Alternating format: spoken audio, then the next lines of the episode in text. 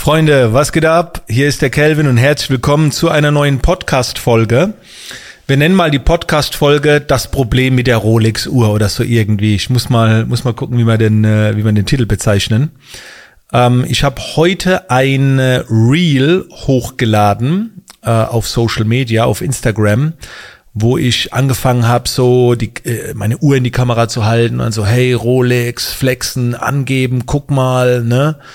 Und ähm, dann haben wahrscheinlich viele erwartet, dass ich mich so ein bisschen über die Leute lustig machen, die eine Rolex-Uhr tragen.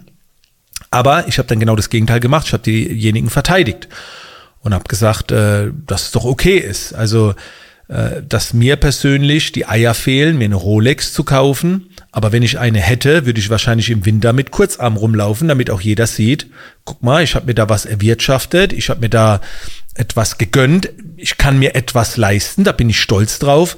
Und ob das jetzt eine Rolex ist, ein Auto, eine neue geile Kamera äh, oder eine Drohne oder einen geilen Bildschirm oder ein Massagesessel, ist ja eigentlich völlig egal. Das Ding ist halt, warum die Rolex so verrufen ist, ähm, weil damit äh, gerade in der Businesswelt äh, der Bezug hergestellt wird zu Erfolg. So, und das macht meiner Meinung nach auch jetzt nicht unbedingt immer den besten Eindruck. Und ich habe eben gerade so einen kleinen äh, Talk gehabt mit äh, Felix Beilharz. Vielleicht kennen einige von euch also einen kleinen Talk. Wir haben uns so ein bisschen hin und her geschrieben äh, und der hat dann auch einen LinkedIn-Beitrag gemacht, äh, den ich auch so unterschreibe. Er hat ihn halt ein bisschen härter formuliert und hat jetzt äh, darin jetzt weniger Positives, glaube ich, gesehen, wenn jemand eine Rolex trägt und so weiter, wobei ich mir sicher bin, der verstehe das auch. Was spricht dagegen, sich eine schöne, geile Uhr zu holen, wenn man das will? Äh, aber äh, und da muss ich mir auch recht geben, es ist wirklich so, dass in der Coaching-Branche halt damit gelockt wird. Jetzt muss man aber auf der anderen Seite, oder man darf auf der anderen Seite auch ähm, mal so ein bisschen die Zielgruppe verstehen.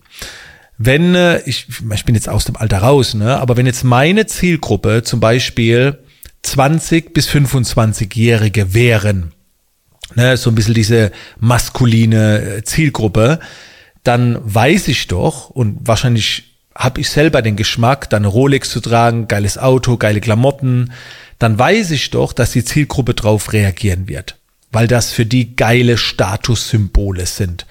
Wenn ich jetzt natürlich aus einer anderen Branche bin, dann ist wahrscheinlich das Statussymbol, nach Bali zu fliegen um dort äh, ein auf digitaler Nomade zu machen. Was übrigens auch neuerdings immer mehr verrufen wird, ne? nach Bali zu fliegen. Auch da machen sich wieder Leute lustig drüber.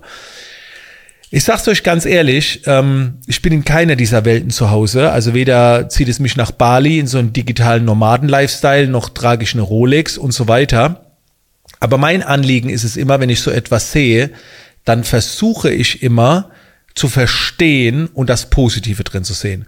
Nehmen wir jetzt mal die ähm, Rolex-Typen, die damit werben und protzen und angeben, dann stelle ich mir vor, wie viele Nächte die in ihrer Jugend vielleicht sogar zu Hause geblieben sind, haben Bücher gelesen, haben sich Dinge angeeignet, um sich das dann irgendwann zu leisten, um irgendwann mal viel Geld zu verdienen.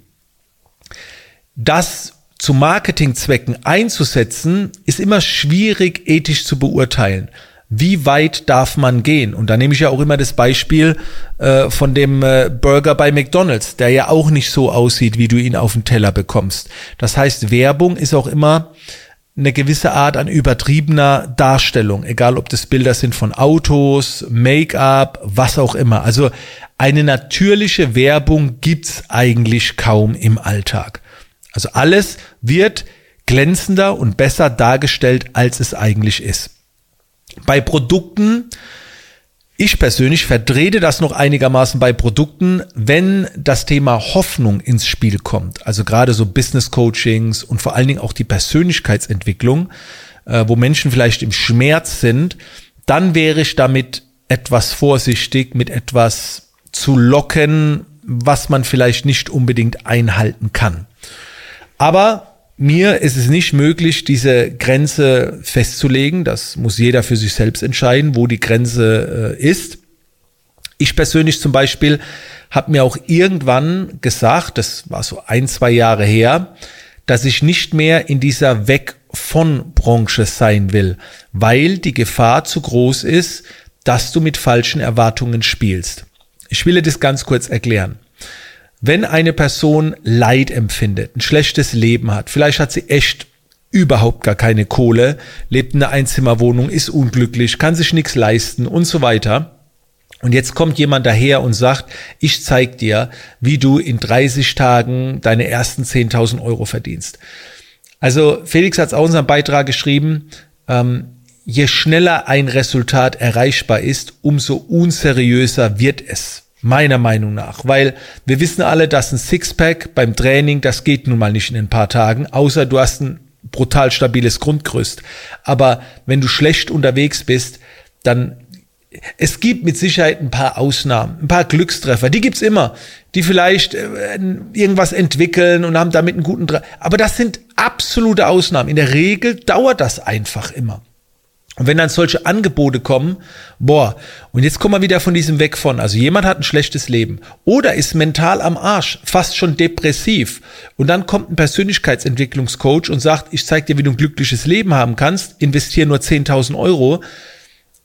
Dann, also der, jedes Mal, wenn du eine Person weg von etwas holen willst, weg von Leid, weg von Sorgen, dann kommt immer viel Hoffnung ins Spiel. Das heißt, weg von Schmerz. Und bei einer, bei einer weg von Sache ist der Schmerz meistens am größten, den man beseitigen will. Hinzu würde bedeuten, ich suche mir einen Sportler und mach diese Person noch fitter. Das heißt, meine Zielgruppe sind Sportler und ich bereite die auf den Wettkampf vor. Natürlich ist ein Hinzu immer ein Weg von, nur du gehst nicht weg vom Durchschnitt oder weg vom Mangel. Und das ist der große Unterschied und weg von einem Mangel hin zu Topleistung ist nicht möglich. Und damit, damit protzen halt viele. Die sagen, du bist jetzt pleite, ich mach dich reich. Und da ist der Sprung zu groß. Weg von ist eigentlich immer, du, du bist pleite und ich unterstütze dich dabei, dass du keine Schulden mehr hast. Dass du so auf Null kommst, dass du so Durchschnitt wirst. Aber wer will schon Durchschnitt werden? Wir wollen gleich alles. Also wird die wird die Nachricht und die Werbung noch mehr aufgeblasen, damit sie noch unseriöser wirkt. Und wie gesagt, ich habe mich irgendwann von ein, zwei Jahren dahingehend entschlossen, dass ich gesagt habe, ich muss jetzt ein bisschen aufpassen, weil durch meine Social-Media-Präsenz ziehe ich viele Leute an, die, die im krassen Mangel sind. Ja, die haben Probleme, die haben keine Kohle, dann sagen sie, Kelvin, ich will unbedingt eine Academy, dann nehmen sie vielleicht einen Kredit auf, verschulden sich noch und, und die kriegen das nicht umgesetzt, was ich dann lehre.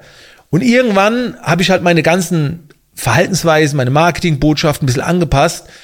Und jetzt ist es eher so, dass ich sage, du brauchst mich nicht, um ein geiles Leben zu führen, um noch mehr Geld zu verdienen oder um noch glücklicher zu werden. Brauchst du mich nicht. Aber es, es ist verdammt geil, mich an meiner Seite zu haben. Und das ist so, ich, ich möchte ein Luxusprojekt sein. Ich, ich möchte nicht jemand sein, der, der anderen aus, aus, aus der Patsche. Also ich vers versuche das schon irgendwie, aber das ist nicht mein Grundkern. Weil ich glaube, dass niemand von uns wirklich in der Scheiße steckt. So. Also, das ist meistens ein mentales Spiel und dafür gibt's Therapeuten, dafür gibt's Menschen, die sich dem widmen. Für mich ist so eine Krankenschwester, ey, fast schon so, das, das sind übertriebene Menschen, die das können weil die den ganzen Tag mit Leid beschäftigt sind. Und in der Welt will ich nicht zu Hause sein. Ich weiß, dass es da draußen gibt, aber meine Kernkompetenz liegt nicht im Beseitigen von Leid. Jemand weg von zu holen, sondern hinzu. Das heißt, ich möchte Menschen haben, äh, die brauchen mich nicht unbedingt. Und wenn sie mich auch nicht unbedingt brauchen, dann kann ich auch nicht mit Hoffnung spielen und dann extrem manipulieren. Sondern pass auf, wenn du möchtest, bin ich sehr gerne für dich da, gönn dir und lass uns eine geile Zeit haben, lass uns loslegen. Aber ich werde nicht erzählen, dass ich dein Leben sorgenfrei mache und dich da aus den Ängsten oder aus den Nöten raushole.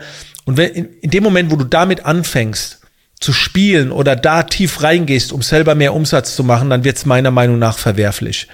Und wenn du dann halt noch die gewissen Skills besitzt, wie Rhetorik, Marketing, Argumentation, ähm, Überzeugungskraft, Energie und so weiter, ähm, dann kannst du das halt extrem negativ einsetzen. Wir haben alle eine Verantwortung. Das heißt, Äh, wenn ich jetzt zum Beispiel protzen möchte und ich sag immer hier, guck mal, ich lebe hier allein auf äh, 400 Quadratmeter, habe mein eigenes Fitnessstudio, eine eigene Bibliothek, mache ich gerne, zeige ich gerne. Aber ich sage halt dazu, das ging nicht von heute auf morgen. Ich habe in der Kellerwohnung angefangen. Ne? Dann hatte ich äh, ein kleines Atelier weiches Licht. Das war ein Prozess. Nach zehn Jahren konnte ich mir das erlauben. So, und ich sage auch, du wirst keine zehn Jahre dafür benötigen, weil die Zeiten gerade besser stehen. Aber ich kann dir das nicht garantieren, dass es in ein, zwei Jahren möglich ist. So, ähm, es kann passieren, durchaus. Hatte ich auch schon. Aber von zehn Leuten passiert es einer Person. Ne, das, muss man auch immer dazu sagen. Ne? Wenn, wenn ich 100 Coaching-Teilnehmer habe, dann sind vielleicht 10 dabei, die genau das erreichen, was sie sich insgeheim erträumt haben. Diesen Pace. Äh, aber dieser Pace ist halt oft unrealistisch. Man hofft, ne, schnell dahin zu kommen, aber das gelingt nur ganz wenigen. Vielleicht kommt noch ein bisschen Glück dazu, krasse Umsetzer, krasses Potenzial. Und 20 Prozent etwa, sag ich immer, ähm, bei denen läuft's gar nicht so. Ne? Also die verlieren wieder den Faden, haben wieder zugeschlagen, haben sich von meiner Marketingbotschaft überzeugen lassen, ne? haben Hoffnung gehabt. Die kann ich nicht ausschließen. Ne? Obwohl ich alles klar kommuniziere. Da, da, manchmal sage ich auch zu vielen, buch doch nicht so schnell. Guck doch erstmal, wenn ich zu Gast in Podcasts bin, ich pitche selten was. Ich pitche meistens mein Instagram-Account. Ich sage meistens, lerne mich erstmal kennen. Lerne mich erstmal kennen, guck dich erstmal um, sage ich ganz oft. Weil ich möchte auch nicht haben, dass jemand bei mir was bucht. Die Person hat die falsche Erwartung. Ich denke, Alter, was hast du erwartet? Das habe ich nie kommuniziert. Jetzt bist du drin, bist du enttäuscht, will ich auch nicht haben.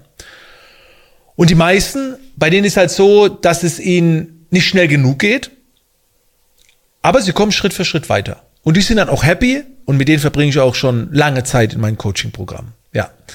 Aber ich bin ehrlich und sage, den meisten geht, den meisten geht es nicht schnell genug. So, ich muss immer wieder zur Geduld aufrufen und sagen, das geht nicht von heute auf morgen. So, du, du buchst jetzt ein Coaching-Programm und denkst, in drei Monaten bist du erfolgreich. Es gibt schon einen Grund, warum eine Ausbildung drei Jahre geht. So, und selbst wenn du eine Ausbildung im Privaten durchlaufen hast, bist du noch nicht der Profi. Dann musst du als, als nächstes noch den Meister machen. Das geht auch nicht in drei Monaten. Wieso denken die Leute immer, es geht schnell? So, und äh, ich finde schon gut, Dinge einzusetzen, zu sagen, guck mal, so lebe ich, du kannst das auch haben, ne? Aber man muss halt deutlich kommunizieren, was wirklich dazugehört. Und in dem Moment, wo du halt Informationen weglässt, suggerierst du einen falschen Weg. Und das ist für mich persönlich auch nicht so in Ordnung. Aber nochmal, ähm, jedes Mal, wenn ich so etwas sehe, bin ich sehr bemüht, nicht zu hetzen, nicht zu lästern und immer das Positive zu sehen. Und ich behaupte, dass über die meisten zu Unrecht gelästert wird. Nur weil es nicht euer Weg ist, heißt das nicht, dass dieser Weg scheiße ist oder nicht funktioniert.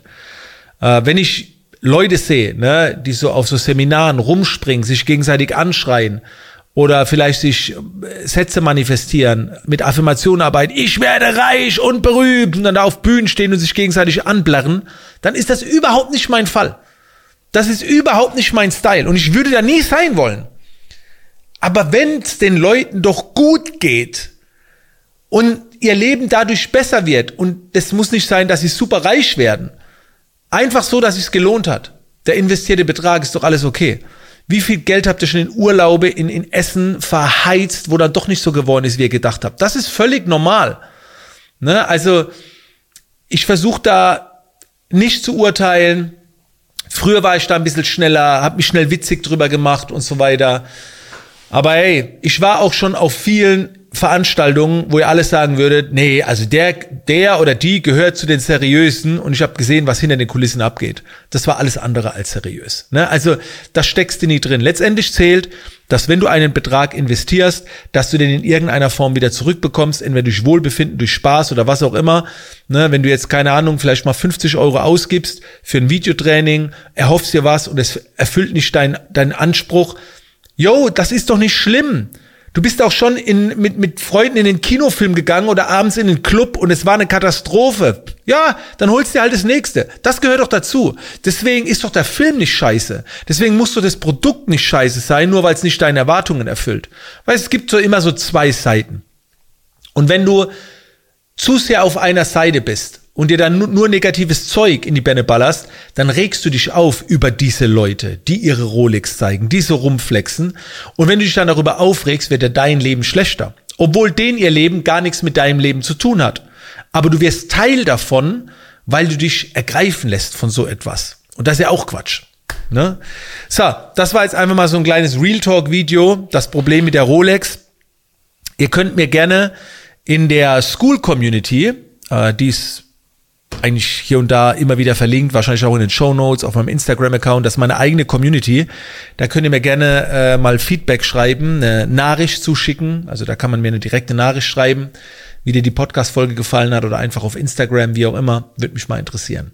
In diesem Sinne, Freunde, ich melde mich ab und wir sehen uns in der Zukunft. Bis dann.